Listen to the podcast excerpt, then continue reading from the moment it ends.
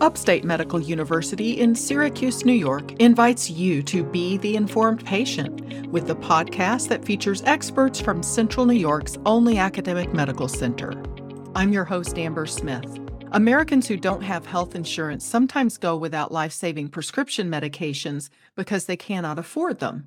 Now, Upstate offers Medications for Hope for Central New Yorkers who are uninsured and who meet income eligibility. Here to explain the program and how it works is Eric Ballatin, Upstate's Director of Retail Specialty Pharmacy Services, and Megan Murphy, Upstate's Ambulatory Care Pharmacy Coordinator. Welcome back to The Informed Patient, Mr. Ballatin and Ms. Murphy. Thank you. Happy to be here. Thank you. Ms. Murphy, let me start by asking you how big of an uninsured population we have in Central New York we have a huge uninsured population in central New York. My team serves our clinic population who have primary care providers here at our upstate primary care clinics. So we don't have a huge uninsured population. However, when our patients have gaps in insurance coverage, it's really important that we have programs in place to help our patients have access to life saving medications, particularly insulins and anticoagulants or antithrombotics, as our pharmacy team really helps co manage those chronic disease states. And if patients don't have access to those medications, it can really lead to rehospitalizations and the inability for patients to get better. And with the uninsured population, things that people don't think about is the gaps in coverage, like Megan mentioned, because you could be a fully employed person who has insurance, loses that job for a period of time and become uninsured before you get your new job. So those are the type of patients that we're really trying to capture. Patients that lose their insurance, don't have insurance, have gaps in coverage, and as well as we have a significant high poverty rate in this area that we want to capture those patients in need. So it sounds like this is something you would encounter every week, every day. I mean, it seems like it happens a lot, right? It does. It happens regularly. And when it does, uh, a lot of these medications are very expensive, upwards of hundreds of dollars per month. And as Eric said, with our high poverty rates and patients with gaps in insurance due to job changes or financial restrictions, it can be very difficult to find established programs that are in place here to support our specific patient population to give them access to the medications. And then not only that, but help the providers make the best choices for medication therapy decisions. It really helps providers choose the best therapy for that specific patient rather than you know being cornered into less optimal therapies just based on financial affordability. I'm curious how Medications for Hope got its start. Mr. Ballatin?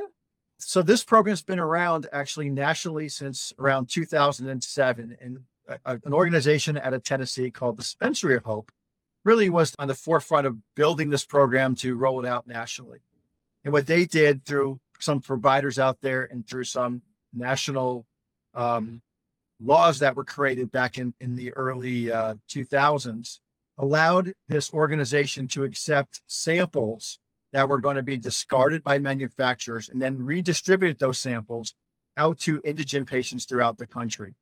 So the program's been been around for for quite a while. There's probably only about a hundred of these uh, dispensary locations throughout the country.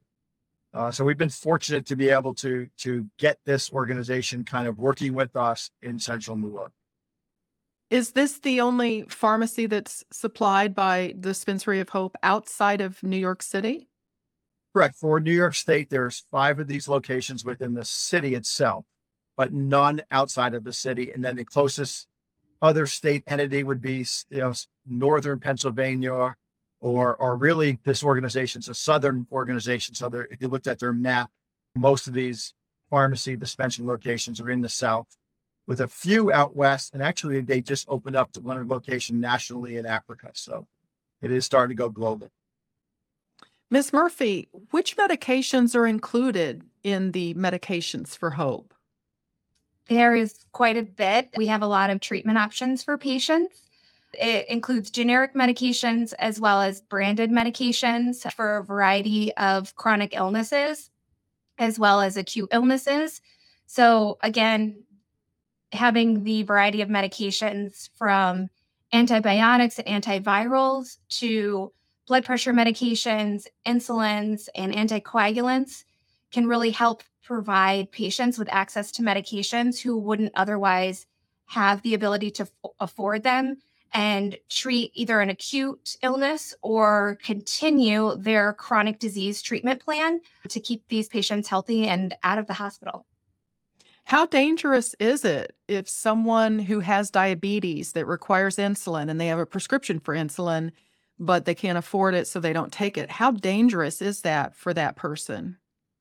It's quite dangerous, actually, and can not only lead to hospitalization, but more troublesome side effects like diabetic ketoacidosis and even death. And so, patients who require insulin and are unable to afford it and don't have access to fill those at the pharmacy can really be harmed if they are unable to obtain their medications. And so to have this program available for our patients is a really big perk and it's great for not only the patients but it feels great to have this program as a provider honestly this is Upstate's The Informed Patient podcast. I'm your host, Amber Smith. I'm talking with two pharmacists about the new Medications for Hope.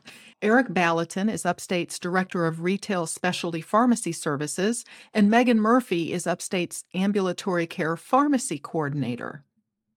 Now, Mr. Ballatin, can you walk us through how a patient would access Medications for Hope? It's a pretty simple process. And even the registration process, as I talk about, you'll find that it's fairly simple as well. So even if you don't think you qualify, if you think you qualify or don't think you qualify, I would ask your providers to send your prescriptions to the SUNY Upstate Outpatient Pharmacy, which is located at 5000 West Seneca Turnpike in Syracuse. Once the prescription arrives at the pharmacy, we have systems in place that looks for to see if a patient has insurance.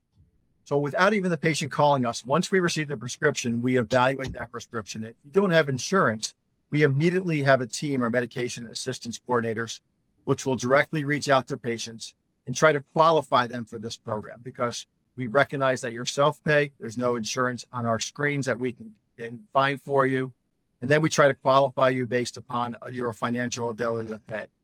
And what's nice about the, about the qualifying criteria, a family of one the income level is 40,770. Family of four, uh, an income level of 83,250. When some people think of indigent, they think of no money. We're talking about patients who still can have an income. So don't be afraid to kind of reach out to us. Um, and then really it's it's the not having that insurance piece is really the the qualifying criteria to move forward. So once we have that prescription, we validate you're we reach out to you. There's a very simple attestation form that you sign, a patient would sign that says, yes, I meet the income threshold, and yes, I don't have insurance. We don't ask for any kind of verification on the income. It's really a trusted type of form.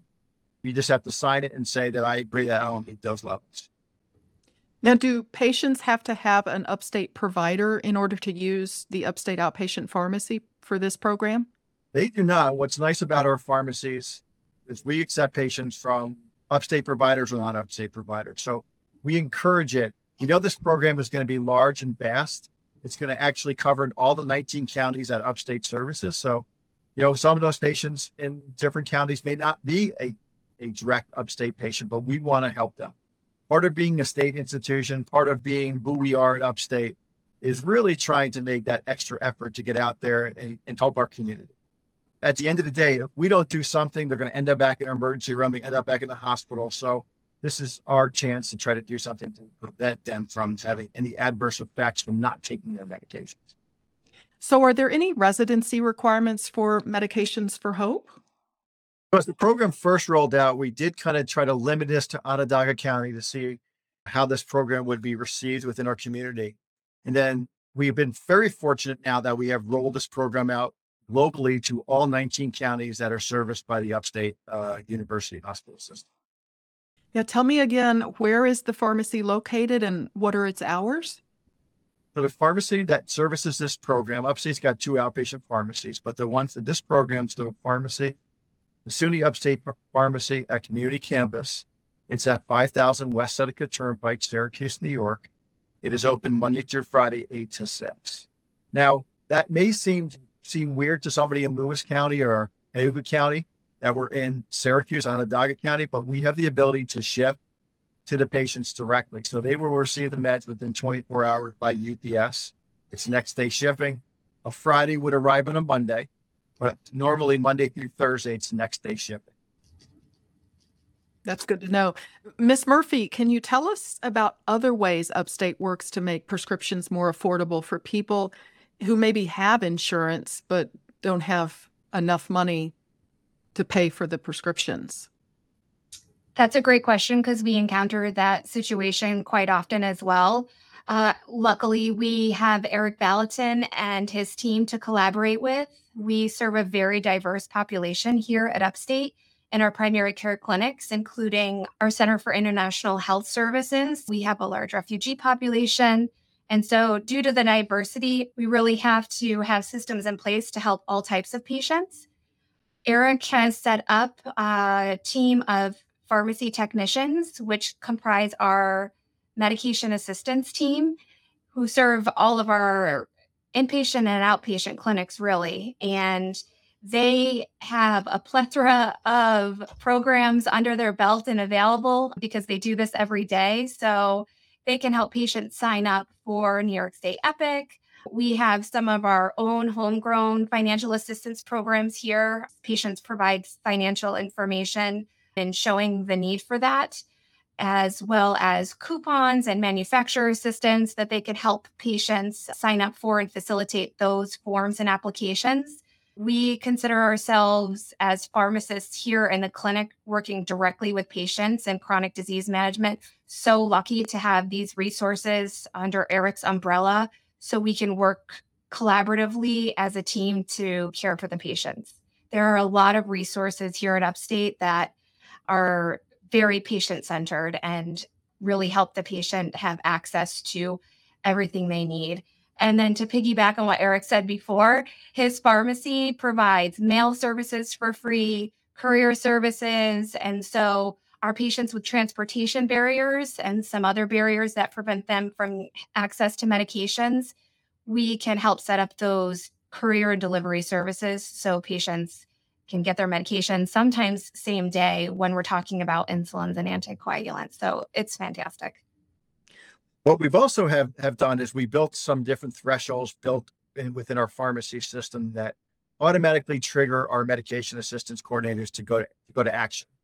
So if a patient's copay is going to be $20, whether they ask for it or not, our systems are designed that flags our medication assistance coordinators to, to look for manufacturer coupon cards and and kind of talk to the patients about what their ability to pay because our goal is to get patients to take their medications. And also as a state agency, and uh, we're very fortunate to have the Upstate Foundation. They've been very good to to our pharmacy with the advocacy funds and some grants and, and foundations through Upstate that allow us to tap into those organizations to meet patients out of pocket costs and deductible costs when they are not able to meet those large deductibles. I'm going to shift a little bit off topic slightly, but there's some new federal legislation that may allow Medicare to negotiate drug prices with pharmaceutical manufacturers. What impact do you think that might have on seniors at the pharmacy? So, so I think that will really be a, a, a, nice thing. I think, you know, when the government gets involved, it allows us to try to drive down costs. I think currently a lot of the high associated costs are not necessarily coming from the manufacturers. It's being fed through some of the large insurance companies, PBMs, pharmacy benefit management companies. So I think with the government having the opportunity to negotiate their top 10 drugs to start, I think that'll give us an opportunity then to drive down those drugs costs because if a drug costs $1,000 and a patient's got a 20% deductible, they're paying $200.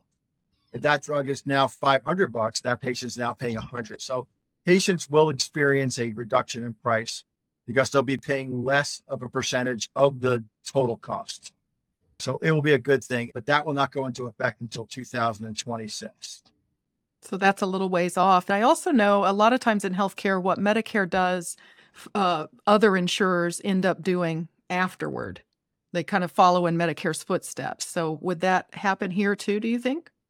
That's what I can imagine. I think they always kind of follow Medicare, see how it goes. So, you know, I think the long term, everybody's trying to drive down costs. I think drug pricing in general has been pretty stable over the last five to seven years in relation to everything else as far as far as costs.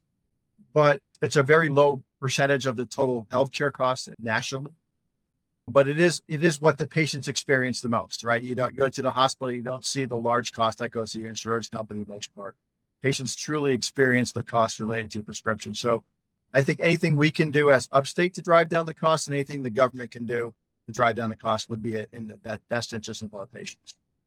Well, before we wrap up, let's remind listeners how to reach the Upstate Outpatient Pharmacy. Can you uh, let us know the phone number? The phone number at the Upstate Outpatient Pharmacy near a community campus, the number, we have two numbers that they can write down if they want 315 492 5311, which is the direct line. And then we have a very unique number within pharmacy. It's the 464 number, which is the same first three digits for every upstate extension. And then we're drugs, D R U G, drug. So that's 3784, 464 3784, and the community campus is option. Good to know. Well, thank you both for informing us about this program. Thank you for having us. Yes, thank you so much. My guests have been Eric Ballatin, Upstate's Director of Retail Specialty Pharmacy Services, and Megan Murphy, Upstate's Ambulatory Care Pharmacy Coordinator. The Informed Patient is a podcast covering health, science, and medicine brought to you by Upstate Medical University in Syracuse, New York, and produced by Jim Howe. Find our archive of previous episodes at upstate.edu/informed. This is your host Amber Smith thanking you for listening.